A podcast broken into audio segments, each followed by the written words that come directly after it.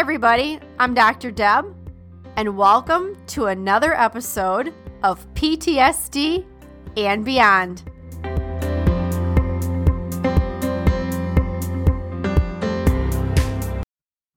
Welcome to the P T S D and Beyond podcast, where we give you insights into post-traumatic stress, trauma recovery, healing, and beyond. I'm Doctor Deb Lindh, and in each episode, I have a conversation with a guest who will stimulate your mind, touch your heart, and connect with your spirit, and also give you a greater understanding of yourself and others on this healing and recovery journey walked by so many of us before, wounded healers with lived experience and heroes. Hopefully, we'll also provide a glimpse into possibilities and purpose, hope and inspiration. Thanks for listening and enjoy the podcast. One last thing, guys, before we dive into today's episode, if you'd like an ad-free experience and like early access to new episodes and special events, I want to let you know you can join us at patreon dot com. That is patreon dot com forward slash P T S D and beyond. All right, let's do it. Hey, everybody, it's Doctor Deb here with P T S D and Beyond.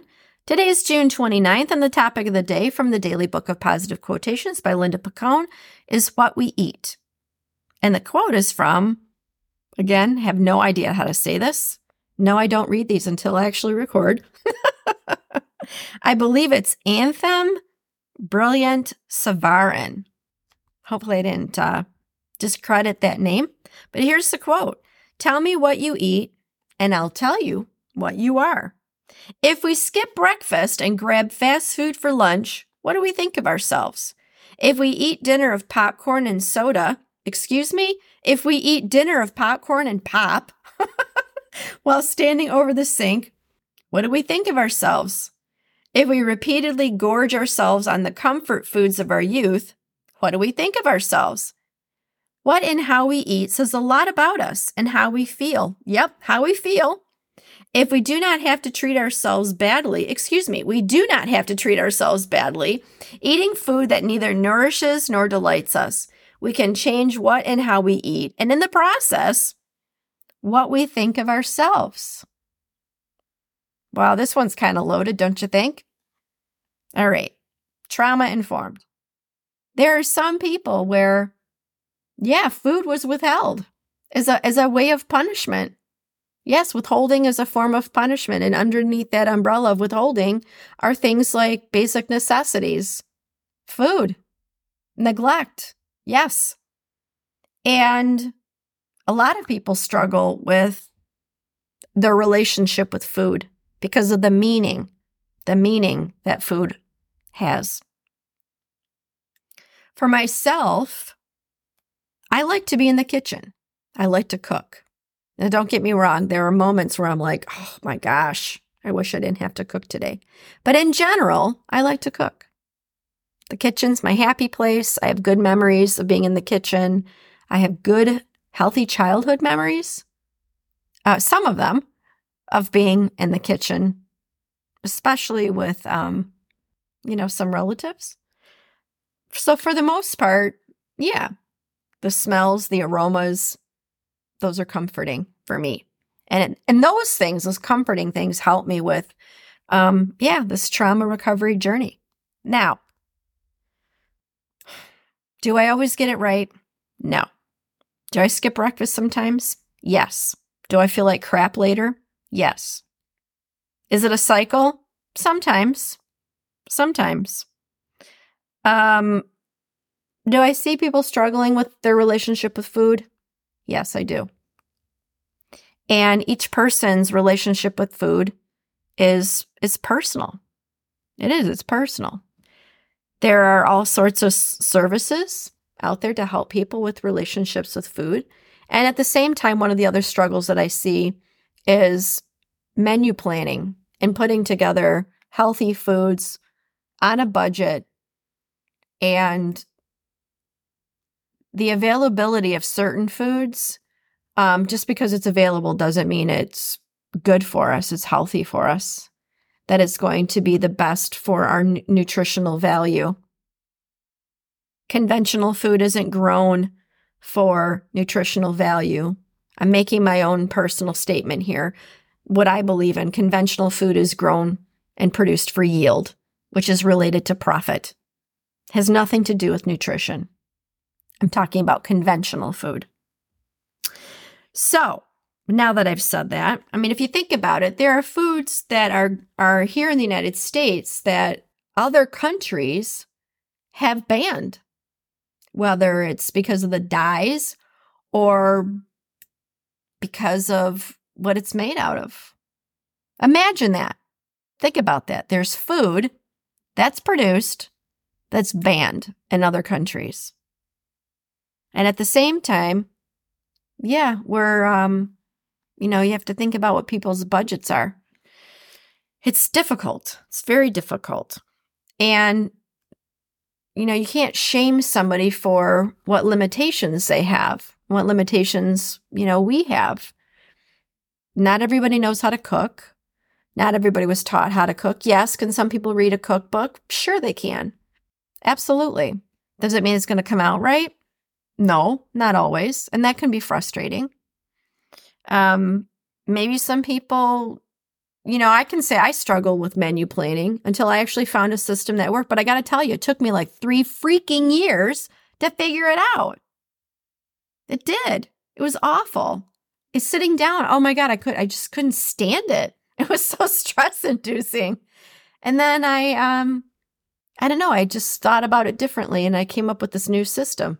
And I'm like, holy buckets, look at that. Yeah, I can do that. Yeah, of course I can. And then here I got this new system.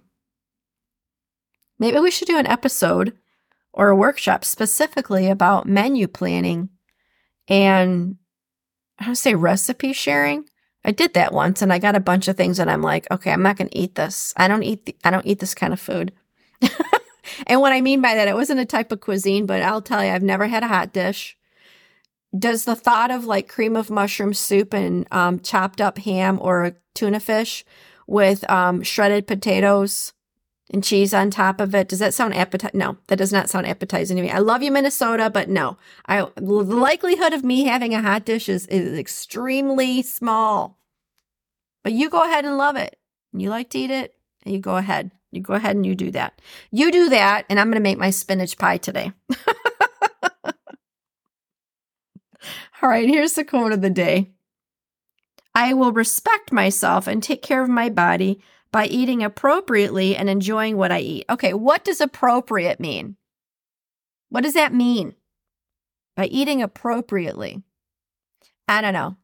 I think there's another word that we can use. And why I say that is because I think the word appropriate is shaming. I do. Especially when we're talking about food. Okay? Like if you could see my face right now, I'm tilting my head and I'm like, I got the look of like, okay, it's a definitely an East Coast look. I think you guys know. I mean, if you know, you know. Okay? I'm going to modify this. I will respect myself and take care of my body by eating food and enjoying what I eat. I will respect myself and take care of my body by eating food that is nutritious, healthy, and after I eat it, makes me feel good about myself. And when I slip up, that's okay, because I'll get right back on track. Yes, there is no shame in having comfort food. The shame comes in is when we neglect ourselves because others neglected us. And when we neglect ourselves, then we substitute what they did and now we're doing it.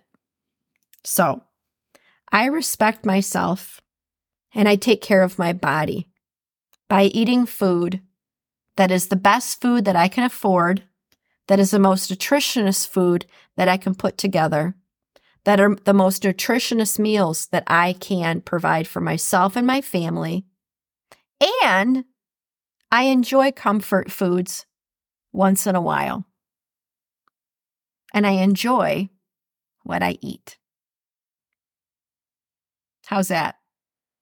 It's always okay to modify. That's a lesson I want people to take away today. Maybe an awareness, more like, not a lesson, an awareness. You can modify things for how it makes sense for you. Just like a recipe. Just like a recipe. There was a recipe that I saw the other day and I'm like, okay, I'm going to modify that. You know what I'm going to modify? They were using chicken broth. And I'm like, I actually find that using white wine works better. But that's just me. And I like mixing butter and olive oil when I'm, you know, putting garlic and shallots together. I mix the two. I mix butter and olive oil. I think it tastes better. And it also heats up better in the pan. But that's just me. Maybe somebody else is like, nah, I'm just going to use straight olive oil. That's okay. It's okay to modify things to make it work for you. I think that's one of the takeaways I want people to understand today. Yeah, absolutely. All right, you guys, this is Doctor Deb with P T S D and Beyond. Thank you so much for being here today. Remember, we're better together, we're stronger together, and take what resonates and go beyond.